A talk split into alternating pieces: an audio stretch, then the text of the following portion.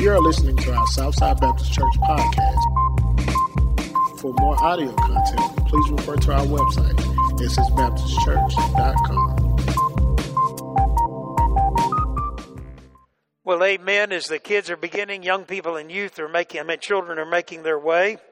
I want you to take your Bibles and I want you to turn to the book of Esther. The book of Esther. And I want us to look at Esther chapter 2, verse, first of all, Esther chapter 2, verses 19 and 20. We're in a series called Damaged Daughters. And I preached last week, part one, a sermon called Every Girl Needs a Mordecai, in looking at the life of this young lady, this girl by the name of uh, Esther. Now, let me give you a little background before we even read. There's a king, and the king is the king of the Persian Empire, an empire that is ruled by a man by the name of Xerxes. And Xerxes is a strange kind of character. He's very different. And in chapter 1, King Xerxes, the king of the Persian Empire, is having a war planning meeting. Now, he is um, getting ready to go into a battle that many of you have seen Hollywood's rendition 300 or the 300 or whatever. He's going to get beat. But he's a difficult individual. And in this war planning meeting that turns into a party, he invites the queen, Queen Vashti, to come. And uh, many believe that he was asking her to come before this war party, that he was asking her to come nude, naked. Some believe that she was even pregnant with King Xerxes' child. Queen Vashti refused. It made the king angry. And so uh, his dignitaries, his uh, rulers around him begin to say to him, King, you've got to deal with this. If you don't deal with the queen, then the reality is this is going to cause a problem throughout the entire empire. So he banished Queen Vashti forever from his presence. Now, after a while, he goes and he's defeated by the Greeks. He comes back, many believe this, and he's not in the best of mood. And so his entourage around him begin to say, Hey, listen, why don't you replace Queen Vashti with a new queen? So over 50 million people are citizens of the Persian Empire. He sends out a call to any young lady. So there could have been as many as 25 women who were all competing to be the queen of the Persian Empire. Mordecai, this Jew, has a young cousin, we believe, a first cousin. She's probably at least 15 years younger than Mordecai. And because Esther's parents had died or had been killed, Mordecai had been left with the responsibility of raising her up. Now, the Bible says she was beautiful. And so Mordecai says to Esther, You need to go into the competition. But do not tell anybody that you're a Jew. Queen the Esther goes, she ultimately pleases King Xerxes and she becomes the queen of the Persian Empire. But she is in a very dangerous culture, environment, and she needs Mordecai. Now let's pick up at Esther chapter 2, verses 19 and 20. It said, When the virgins were assembled a second time, Mordecai was sitting at the king's gate. But Esther had kept secret her family background and nationality, just as Mordecai had told her to do. For she continued, now watch this. If you look at my Bible, and let me say this again. I know you have Bible apps, but there's nothing like a hard copy. You're not going to be able to leave your Bible app to your kids and your grandkids. They're going to care nothing about it. And even your great grandkids down the line through generations, the reality is, is they can look back, see your notes, and see what uh, what you've written. But I've highlighted this. It said that Mordecai told her, keep your background, your nationality quiet. She had done just as Mordecai had told her. Look at verse 20. She continued to follow Mordecai's instructions as she had done when he was bringing her up. Let's pray again. Lord, we love you. We thank you for all the blessings that you give us. And we ask you, dear Lord, to use this time for your glory. In the name of Jesus Christ. Amen. Amen. You can be seated. Now, we, I just gave you kind of an overview of, of the background, but, you know, we talked about over the last couple of weeks, uh, young teenage girls, what they're dealing with today. We, we said this, you know, this is a, this is an unbelievable tool of the enemy that can affect young teenage girls in the developmental years. They can be influenced. They can be bullied. There's a lot of bullying that takes place through social media today. There's a lot of things. There's a trans movement today, the LGBTQ movement, but there's a trans movement today where, where young girls are being solicited by those in alternative lifestyles where they're basically just trying to involve them into a lifestyle contrary to what the Bible teaches. They're being targeted today. I think very clearly because we have an enemy who's undermining the institution of marriage. He's undermining the institution of motherhood, of what it means to be a mom anymore. Whether he is, we, we were commanded propagating the human race, but we see abortion. We see the gay lifestyle. We see the trans movement. All these are designed to bring confusion into a young de- developing teenage girl at a time when she's thinking about marriage, thinking about motherhood, and thinking about what God's going to do in her life. And so we said last week that every girl needs a Mordecai. Esther was in a very difficult place. She was in a difficult culture and environment. She needed Mordecai. And we said this that every girl needs, first of all, guidance. You see, Mordecai was there to give Esther guidance. You know, Ledge and I and Alicia, a lot of times we'll be riding home. Ethan was with us. And, and Ledge made the statement, he said, You know, Dad, that is true, but guidance, somebody needs to deal with their phone, but guidance always also includes listening.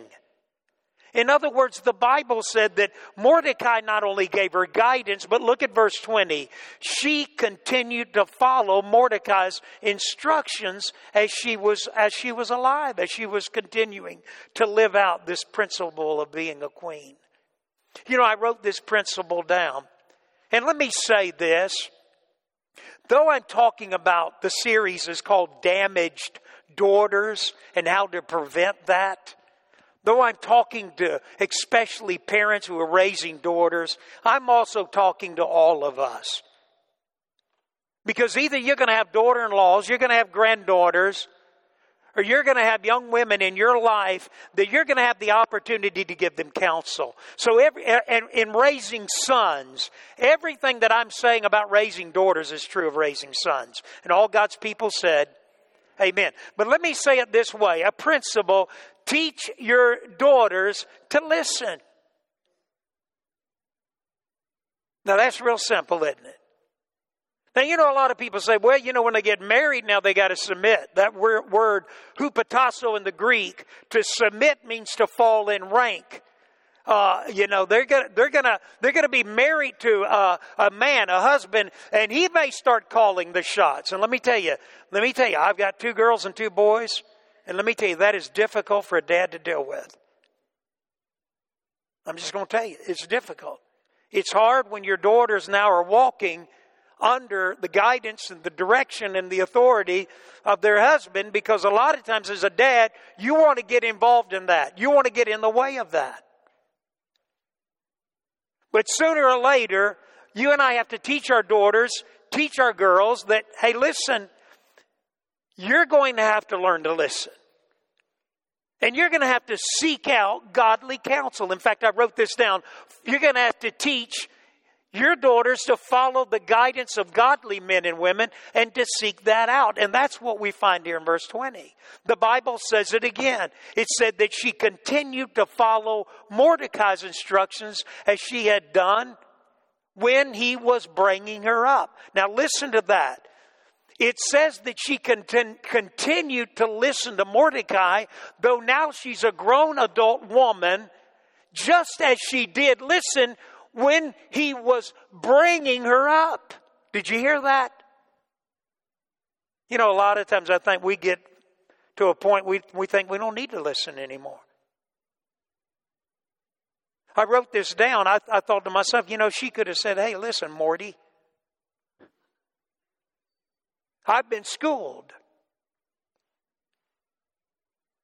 Now, I, have I've, I've been schooled. I, have been educated. I've, I've been in some of the fine, I've, I've got some of the finest ointments and creams. Uh, I've got the ear now of the most powerful figure in all the world, King Xerxes. I'm the queen, Morty. I don't need to listen to you anymore, but let me tell you, no matter how old children are, sometimes they need to have a sit down with the parents. And you may say, Well, I don't have the best parents. Well, let me tell you, I've seen some of the worst parents become very good parents when they're talking to their adult kids because they're telling their kids all the things they did wrong and what, what they wish they could have done differently. I've told you the story. You know, when you're in the inner city, you never know who may show up at the door. And I had a mom and a grown young lady, a daughter, who came and and uh, they came for counseling. And she wanted me to somehow have an influence or to talk to her daughter. And at a certain point, an intense moment, when the three of us were sitting there, the daughter finally got angry, looked frustrated at her mother, and she leaned across that table in that room there and she said, You didn't do it. All these things you want me to do, you didn't do that. You were in the bed with one man after another. You were promiscuous. You were in and out of relationships. You begin, she began to just tear her mom down. Her mom tears began to trickle down her cheeks, and her mom looked at her and said, Yes, you're exactly right. And if I had my life to do over again, I'd have done it differently. But I'm so sorry. Now I'm asking you to listen to me and not make my mistakes. You know, guidance means that we listen. Well, you know, I went on to say this. That's that's kind of the preface. Because today what we're going to see is that Mordecai lived a life where he positioned Esther for success and he protected her. Now I want you to look again. Look at uh, Esther chapter 2 verse 19. Let's pick up there again. When the virgins were assembled a second time, Mordecai was sitting at the king's gate. Don't you love that?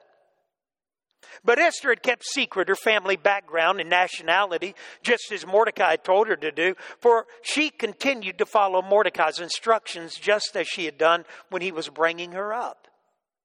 During the time Mordecai was, Mordecai was sitting at the king's gate, Bigthana and Teresh, two of the king's officials who guarded the doorway, became angry and conspired to assassinate King Xerxes. But Mordecai, verse 22, but Mordecai found out about the plot and told Queen Esther, who in turn reported it to the king, giving credit to who? To Mordecai. And when the report was investigated and found to be true, the two officials were hanged on the gallows. All this was recorded in the book of the annals in the presence of the king. Wow. It's interesting, isn't it?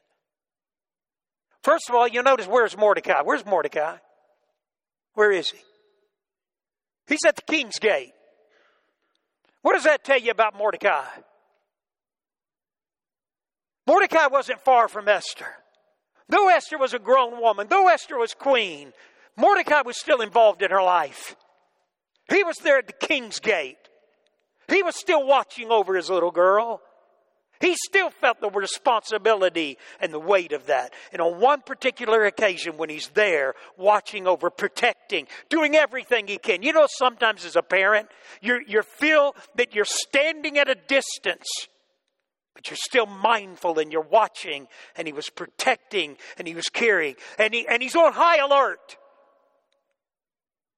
And he listens and he hears a conspiracy, an assassination attempt that is about to be made by those two individuals that were closest to the king. And when he hears, he calls for the council, he calls for a conversation with the queen, that is Queen Esther, and he tells her what's getting ready to happen. Why? Because if an assassination attempt could be made against the king, most likely they would take out who? Who? The queen. You see, every girl needs a Mordecai because every girl needs to be protected. You see, you see here, there's a principle. He positioned Esther to be in favor with the king. He didn't go to the king. He didn't go to anybody else. He didn't try to uh, pound his own chest what he was doing. He was networking. He was positioning. He was putting Esther in a place where Esther could have the ear of the king, where Esther could prove her integrity and what kind of woman she was. And my friend, that's part of it. She, he positioned her to live a life of integrity, building relationships and networking. Matthew Henry said this. He said Mordecai got notice of their treason and by Esther's means, listen, expose the plot to the king and thereby, listen to what Matthew Henry said, confirming, solidifying Esther into the royal position as queen, plus recommending himself to the king's favor. Every girl needs a Mordecai. Every girl deserves to be protected. Every girl needs a mom and a dad that are on high alert. You don't have time to sit at home and game. You don't have time to sit here and there and not be in, in, intensely involved in the raising of your children. It's hands on. Mordecai was right there. Every girl needs a dad and mom that are like the Secret Service. You're on the front line of protecting your children, your sons and your daughters. You're protecting them about what goes in their eyes, what goes in their ears, who their friends are, who their peers are. You're on high alert. You're involved. If you go to the History Channel and you see the special on 9 11, you'll see a six foot five tall man with a rather large nose. He's a retired Secret Service agent. He's my first cousin. His name is David Wilkinson. David was with the president when 9 11 took place. He was there when the President Bush, President Bush, was in that elementary school in that environment. David said there came a point when they hit the second tower and then they hit the Pentagon. And when Flight 93 went down in Pennsylvania, they knew that this country was, a, uh, was under a legitimate threat. There is a process that takes place at that moment the president is taken. They said this.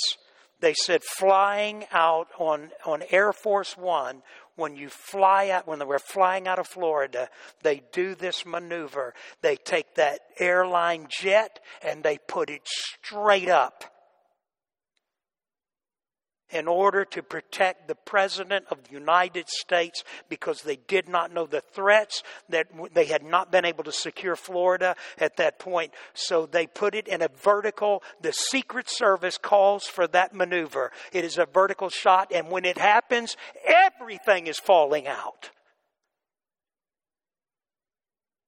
He said there came a point when the President was demanding, President George Bush Jr. was demanding Bush was demanding to be taken back to the White House. I will not bow to be a coward. Basically, he didn't want it to be confused. I'm not going to hide out. I'm, you're going to take me back to the White House and the Secret Service. And I think it was David says, Mr. President, we cannot take you back to the White House. You'll have to listen. We overrule your decision.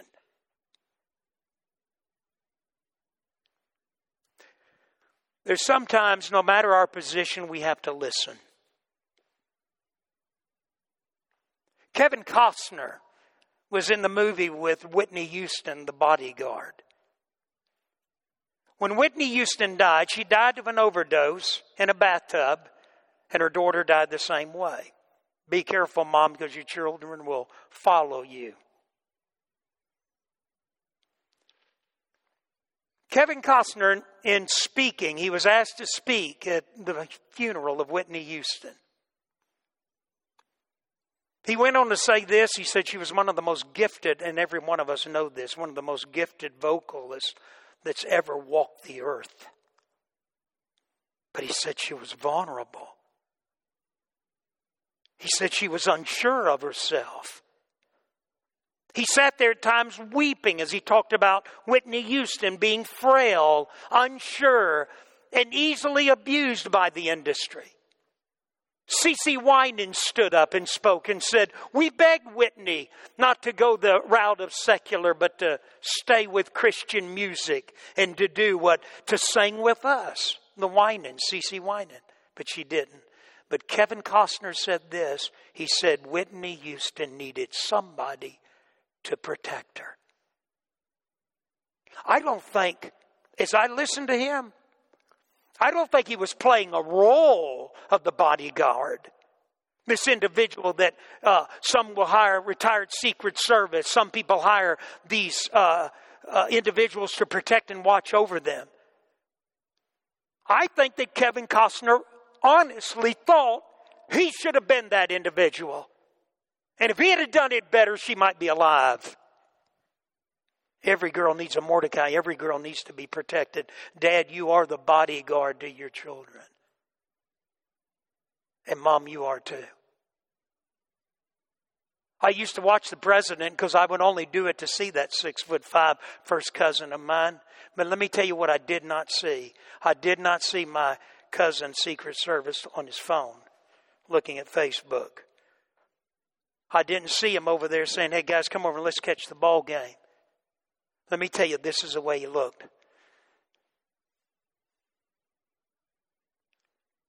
Talking. Constantly looking for any threat, identifying any threat to the president. Do you know, parent, that's your responsibility?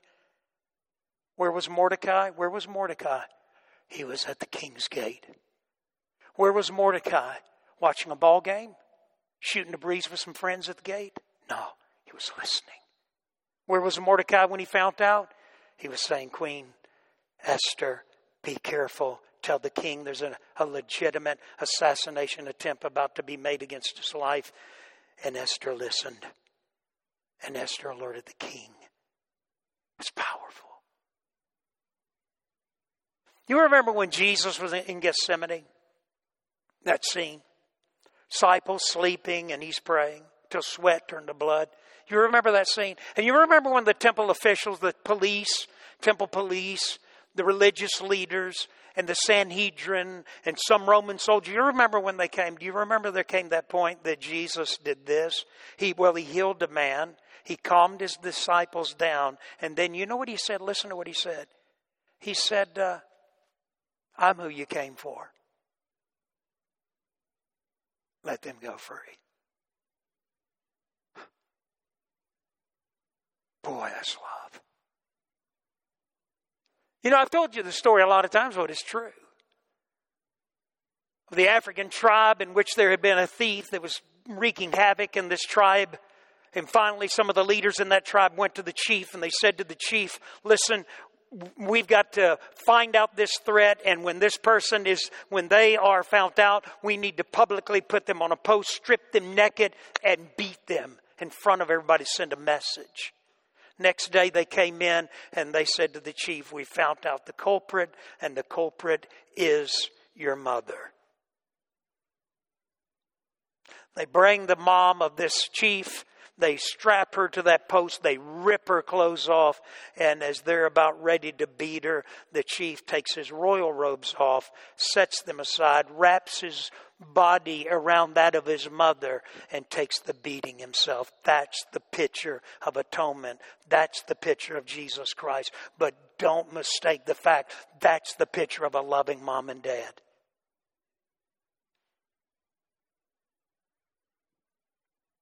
And that was Esther.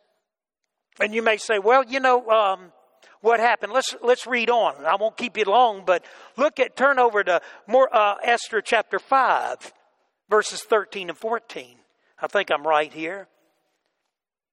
In in chapter five, verses thirteen and fourteen, there was a wicked man, a man by the name of Haman. He's an Agagite, and he hates the Jews. And we're introduced to him here in Esther chapter 5, beginning at verse 13, but all this gives me no satisfaction. This is Haman talking. Now let me give you a back, let me give you a real quick background. Haman is a wicked man that is next to the king. And Mordecai, when Mordecai would go to the king's gate, or when Mordecai would come into the presence of Haman, King Xerxes and the Persian Empire demanded that people bow to Haman. Mordecai wouldn't do it, he refused to do it. And Haman hated him. And so Haman did not want to kill just Mordecai. Haman wanted to kill all the Jews everywhere. So in Esther chapter 5, verse 13, it says here, but all this gives me no satisfaction. In other words, he was getting kind of the high muckety muck. He was getting a lot of power and influence. He was second only to King Xerxes. And he had all this pomp and splendor, but he had this one man, this one Jew that refused to bow to him, a man by the name of Mordecai, so he's angry about it. But all this gives me no satisfaction as long as I see that Jew Mordecai sitting at the king's gate, refusing to stand up when I come through the gate. His wife Zeresh and all his friends said to him, I tell you what, have a gallows built 75 feet high and ask the king in the morning to have Mordecai hanged on it, then go with the king to dinner and be happy. This suggestion delighted Haman and he had the gallows built. You know what he did? You know what his family said? I tell you what you do. You the you the big gun now. You bid build gallows 75 feet high and you make a public spectacle out of it and you hang on Mordecai. You kill him. Make him an example.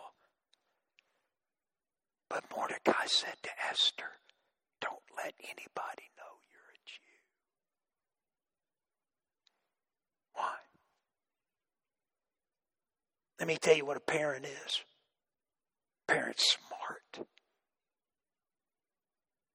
A lot of them, not all of them.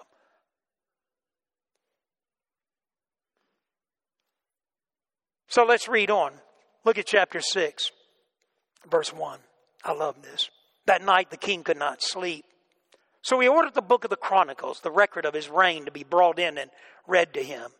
It was found recorded there that Mordecai had exposed Bigthana and Teresh, two of the king's officers who guarded the doorway, who had conspired to assassinate King Xerxes. What honor and recognition has Mordecai received for this? The king asked. Nothing has been done for him, his attendants answered. Chapter 6, verse 4 the king said, Who's in the court? Now, Haman had just entered the outer court of the palace to speak to the king about hanging Mordecai on the gallows he had erected for him. His attendants answered, Haman is standing in the court. Bring him in, the king ordered. When Haman entered, the king asked him, What should be done for the man the king delights to honor? Boy, you don't think God has a sense of humor? You see him weaving the web? Now Haman thought to himself, Who is there that the king would rather honor than me?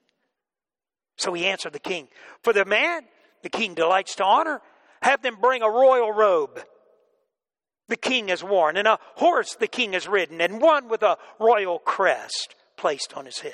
Then let the robe and the horse be entrusted to one of the king's most noble princesses. Let them robe the man the king delights to honor and lead him on the horse through the city streets, proclaiming before, them, before him, This is what is done for the man the king delights to honor.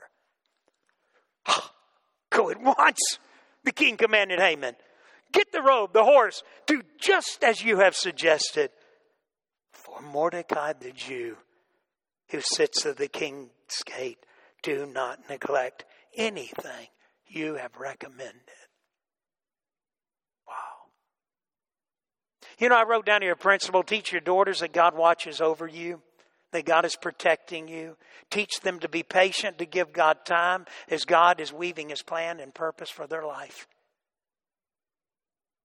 That's so important teacher, and I wrote this down, teacher, that you may be in an Esther 2 situation, but Esther 7, 9, and 10 is coming. Look at Esther chapter 7, verses 9 and 10. Watch this. We read here that a, seven, a gallows 75 feet high stands by Haman's house. He has made it for Mordecai, who spoke up to help the king. The king says, Hang him. He says, when it's all discovered, the king says, Hang Haman on it. So they hanged Haman on the gallows that he had prepared for Mordecai, that the king's fury, and uh, then the king's fury subsided. Wow. You know, sometimes we have to teach our children you stand up for what's right, you do the right thing. And though you may be suffering right now, you hold true to your principles, hold true to those spiritual principles.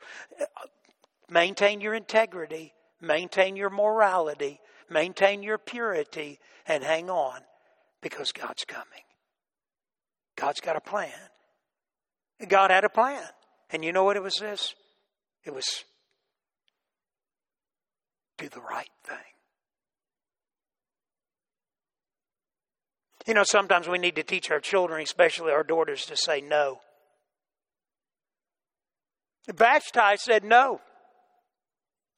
Sometimes we need to teach our children that you hold your head up high, you put your shoulders back, and you look somebody with authority and you look at them and you say no. They ask you to do something that you know is wrong. They ask your son or your daughter to compromise, and in that moment, you need to teach them to know how to hold themselves to look at somebody and say, No, I don't do that. No. Esther was a woman of integrity, of honesty. Why? Because she had seen Mordecai model it in front of her. Mordecai did not bow to Haman. Mordecai would not practice idolatry. Mordecai was a man that, listened, that could not be intimidated. He would stand for what is right regardless of the cost. I was walking uh, through the sanctuary last week after the service. Kanya was sitting there. And uh, I looked at Kanya and I said, Kanya, I said, you need to run for the mayor of Jackson. Now, I might as well have taken ice cold water and thrown in her face. She looked at me and said, No, I would never do that. I said, Wow.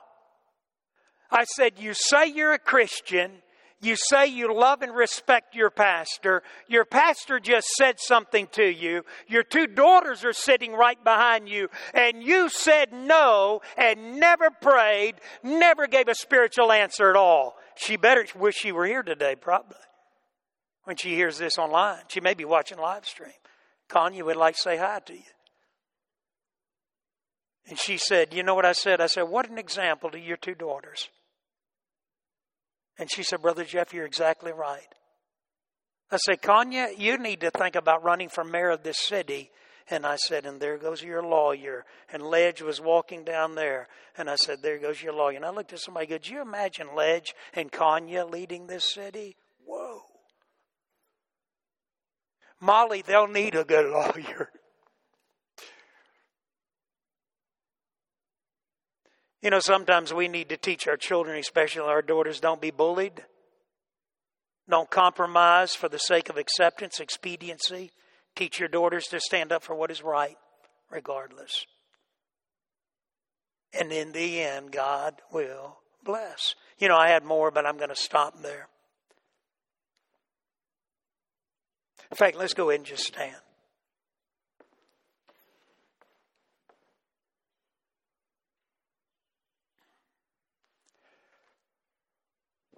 I don't believe this country will make it without a strong involvement of godly women.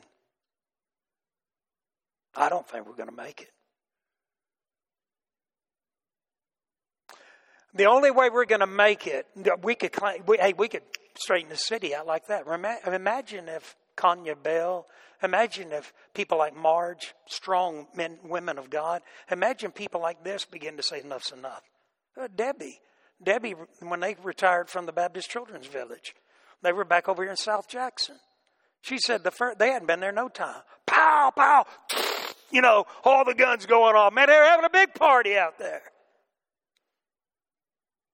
And you know what she did? She walked out there and said, Hey, pack it up and move it out.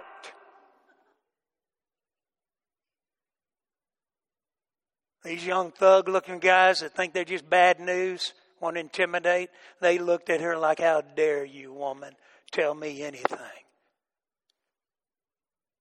So she went skimmering back into the house and hid in the back room. No, she didn't.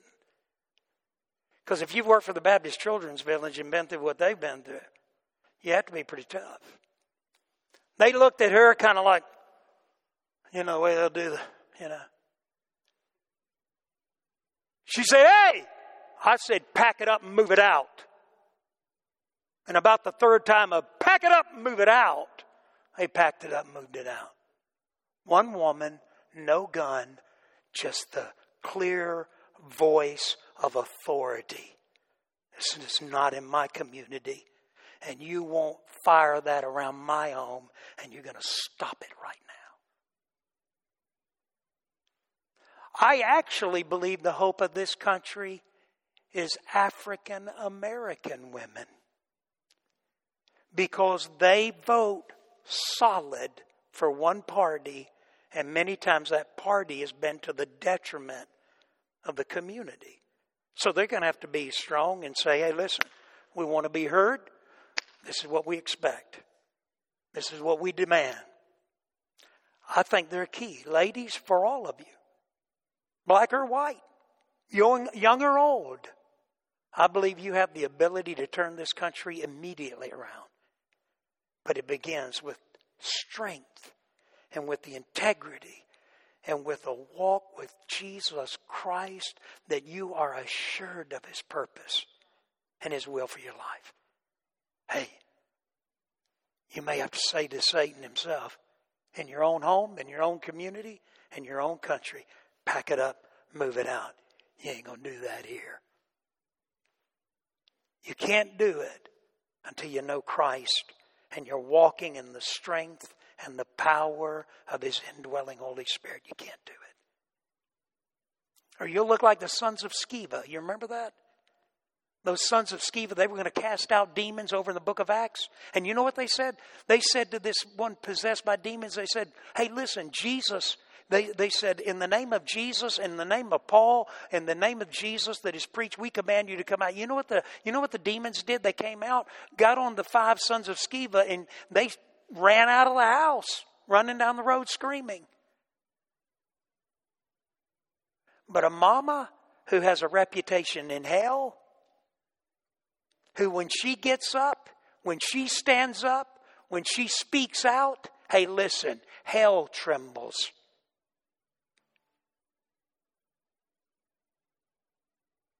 Let's pray.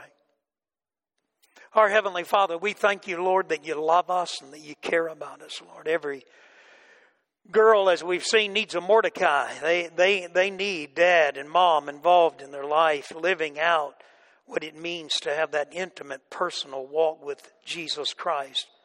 God, there are young ladies that I've watched come through this church that I believe, dear Lord, the hand of God is on them, black and white, from all walks of life that could be used mightily if they would just simply say, Lord, here I am, use me.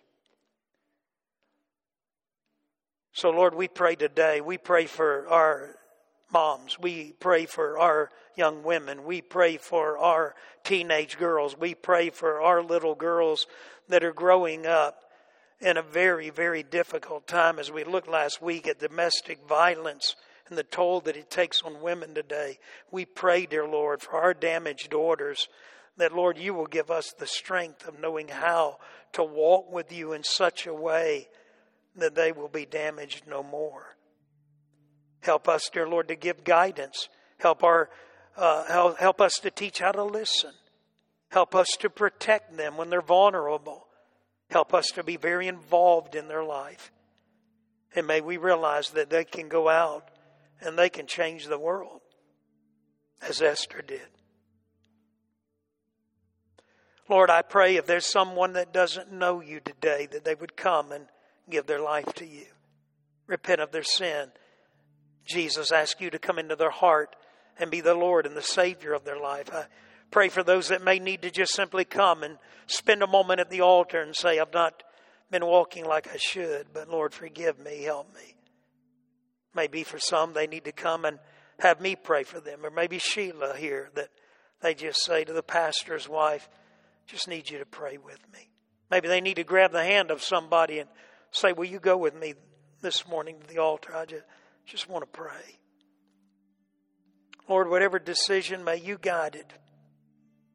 And may nothing interfere with what you want to do. And we pray this in the name of Jesus. Amen.